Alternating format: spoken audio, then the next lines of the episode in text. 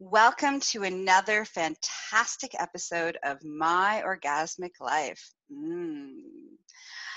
And today's show is brought to you by Tickle.life. I'm your hostess with the mostest, Gaia Morissette. I'm a holistic sexual wellness specialist, a BDSM wellness specialist, as well as a trauma recovery expert, and a high priest of divine sexual magic, and a pro dominatrix. All right, so there's a little little bit about me. Our conversation today on my orgasmic life is going to be one that may either inspire you, excite you, or make you really pissed off at me. But I really lovingly invite you to listen to the whole show because I'm going to give you some really cool skills and tips on how to manage this and how to move through this in a different way than you currently are. All right, so I've heard this from inc- so many clients, uh, so many friends that I've had that um, I've caught my boyfriend slash husband slash partner, whoever it is that you caught, um, watching porn and I'm really angry and I'm hurt and I feel betrayed and I feel cheated on and I don't feel good enough and why? Why? Why are why are they watching porn? Why are what am I not good enough? And these are the thoughts and the feelings that are quite typical with this experience. Now the reason why this is a very typical feelings all those feelings of again I'm not good enough. They don't love me enough. They're not attracted to me anymore. Um, what's wrong with me? Um, the anger of what's wrong with them. They're just a pervert. They're a weirdo. They're a freak. So there's either a, a reaction of internalizing the experience or a projection of making the other person wrong, bad, dirty, shameful. Um, all the people who are watching right now that are doing lives are giving me lots of thumbs up and lots of love. So thank you guys. Mwah. All right. Now, the problem with the re- okay so let's let's take why that that's why that feeling happens why does that reaction happen well because we grow up to believe that sexuality is only to be had with our partner and when we have a sexual relationship outside of that, um, the reaction is that you've there's this huge betrayal. There's all this shame. There's something wrong. And the thing is, is that I'm here to say there's nothing wrong. It's healthy. It's normal. It's good for you. It's good for the relationship. And I'm going to talk about the difference between healthy relationship with pornography versus unhealthy relationship with pornography okay? So you know if you're like no! Again i lovingly invite you to stay through the whole listen to the whole show before you freak out and decide that you're pissed off at me okay? I'm telling you it's well worth it because your feelings of freaking out aren't going to change and the behavior most likely isn't going to change. Okay, so here's what happens somebody gets caught, somebody freaks out, that person promises to never do it again, then they start doing it, and now they're doing it in secret. So what starts to happen is we got betrayal now happening. So person is doing it in secret. They're doing it at work. They're doing it um, at night when their partner's asleep. They're they're doing it all over the place and hiding it and feeling bad and dirty and wrong and hating themselves for doing it. And yet they can't stop doing it. And part of the reason that they can't stop doing it is not because they don't love you, not because they're not attracted to you, not because, unless there's a porn addiction going on, which I'm going to define in a second, um, this isn't the reason. The reason is, is that every single person has the right to give themselves pleasure. Your pleasure is not yes, your partner can give you pleasure. Yes, you can give your partner pleasure. But it's not the only way in which you can experience pleasure. And it's really important. This is why all of this blows up, is because we've been taught that our partner completes us, that our partner is the if I'm aroused, my partner needs to help get me off. If my partner's aroused, they need me to help them get them off. This is how it is. And if anybody wants to have a sexual relationship outside of that with themselves, that it's wrong and bad, and there's all this drama that's attached to it. So, the way to change that is first of all, self love, masturbation is everybody's right. So, let's just start with that. And if in this moment you're like, no, it's wrong, it's dirty, it's bad, then this is a great opportunity to reach out to me. When the show's done, please come find me at succulentliving.com so that we can help you release those societal judgments and societal norms that have been imposed on you. Okay? It's not, human nature is not that somebody else has to give us our all of our sexual gratification. We also deserve to have this sexual relationship with ourselves. And when we have this sexual relationship with ourselves what this does is it brings to the table so much more pleasure for each other. It's through our sexual experience with ourselves that we learn to figure out what we like and what we don't like. It's what we creates our imagination. that creates our spank bank, which is our Rolodex of fantasies. It's what allows us to um, try out new possibilities um, within our own mind. And it also gives us a safe space to go on sexual adventuring without breaching any kind of agreement if you are in a monogamous agreement relationship. So that's the first piece. The second piece of why everybody's freaking out is because we have been taught that monogamy is the way to be. Yet, human beings are actually not truly monogamous. There are a small percentage of the population that are truly 100% monogamous. And so, what monogamy really is, true monogamy, and there's different layers of monogamy, and I'm going to talk about those. So, please bear with me, okay? So, true monogamy is I you are not attracted to anybody else ever you don't you see somebody hot in the in the in out in the mall you don't even notice them. You are um you know when you uh, are fantasizing you only fantasize about your partner. Um, when you uh, see a hot or when you see somebody on you know celebrity that's sexy you don't find them sexy at all. The now there are small percentage of the population just like in because we're animals Corvus. So, just like in the animal kingdom, there are a certain amount of species that pair bond for life. But the majority of the animal kingdom are not monogamous. Okay? So, there's an so then you can have an ethical non-monogamous lifestyle, which is another conversation for another time. But we most of us are not monogamous but we choose monogamy. So this is called conscious monogamy. And in conscious monogamy, and this is where we are aware that I am attracted to others, my partner's attracted to others, we are still attracted to each other, and there's different ways in which we're going to create space in which we can explore that within the confines of only engaging with each other and that we can have attraction doesn't mean action.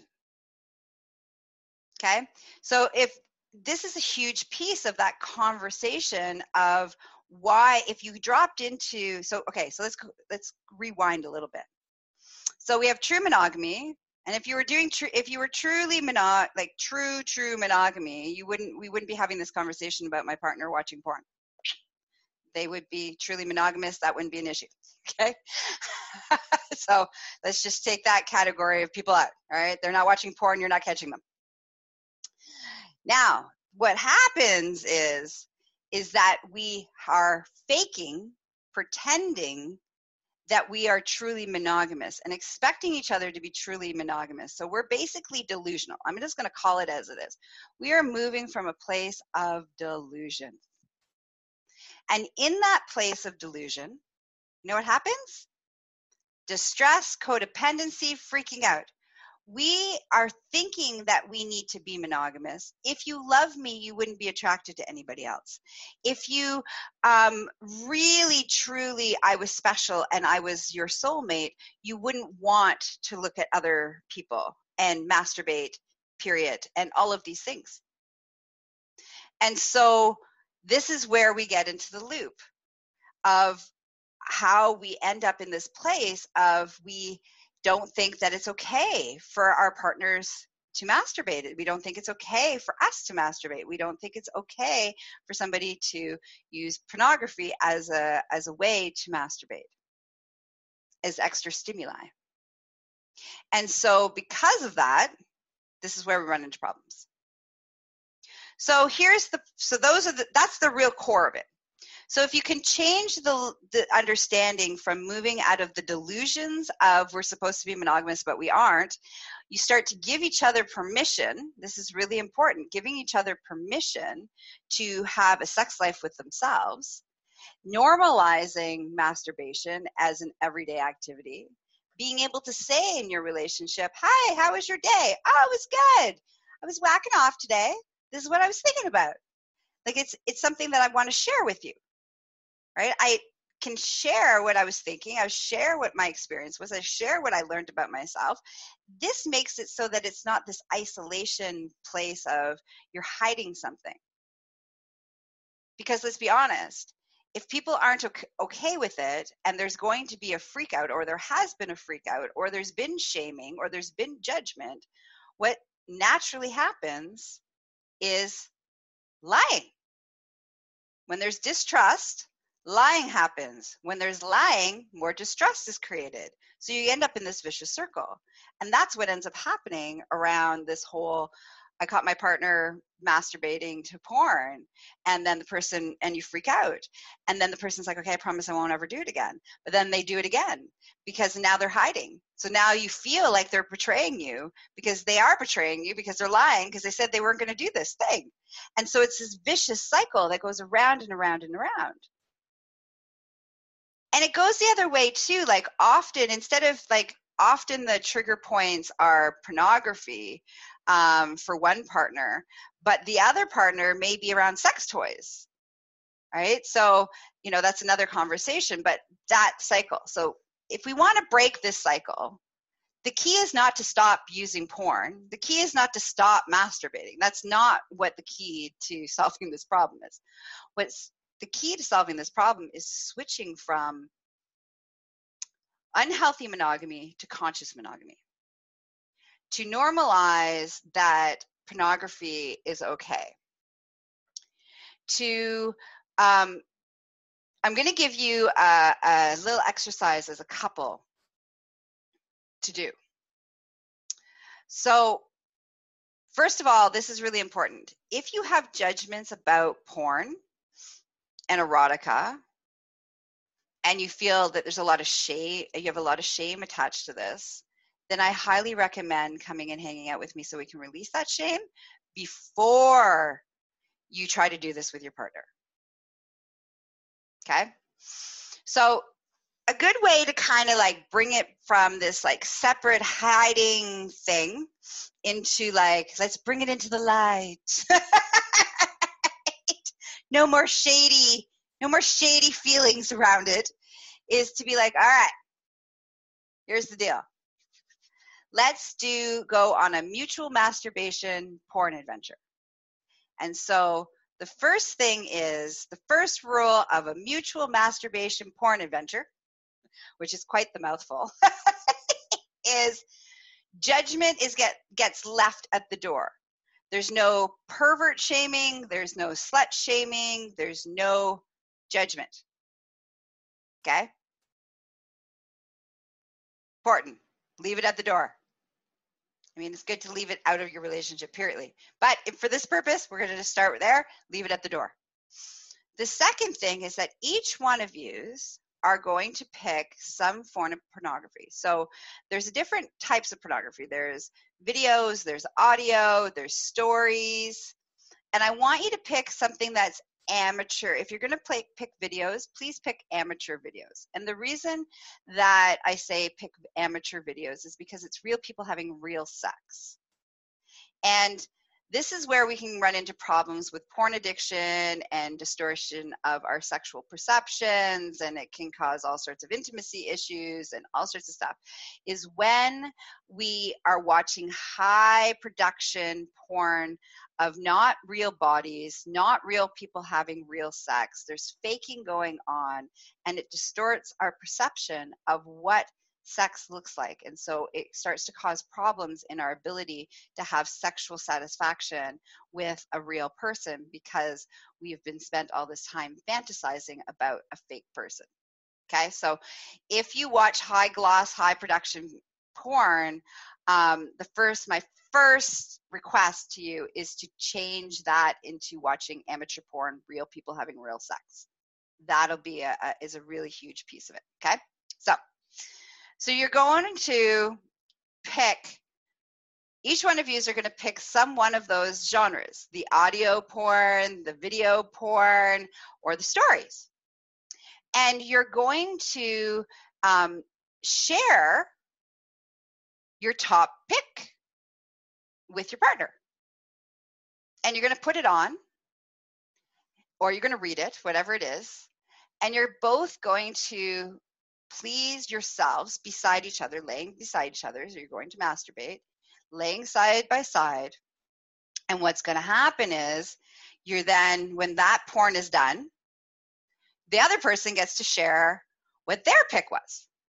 And so what's happening is, is that instead of it being the secret, lying, uh, shame thing, um, or you know you don't you're not attracted to me or you don't love me or i'm not good enough and those pieces that you've kind of been in that loop with each other this normalizes it. Plus it gives you an insight into sharing a part of the things that you find attractive and the things that your partner um, may be thinking about that you had no idea because often we don't talk about these things. So it's like show and tell, basically, is what it is. And this will start to normalize this experience. The second thing that is really important about this process is I'm going to say the, that thing that was the very first thing no judgment, no judgment, no judgment. No slut shaming, no pervert shaming, no shaming. Okay? If that's really hard and there's like no way you can do that, please contact me so we can heal that shit. All right. The next thing is that um, this can become part of your repertoire, part of your sexy spiciness. Um, you could do this once a month and that would be a good way of feeling connected still feeling connected to each other. The other thing is is that i want you when you're done listening to this episode and you've showed it to your partner so your partner can also listen to this episode so you guys are on the same page and you can throw me under the bus and not you. I want you to turn to each other look each other in the eyes Tell each other that you love each other. Take a deep breath, and I want you to say, I give you permission to have self pleasure.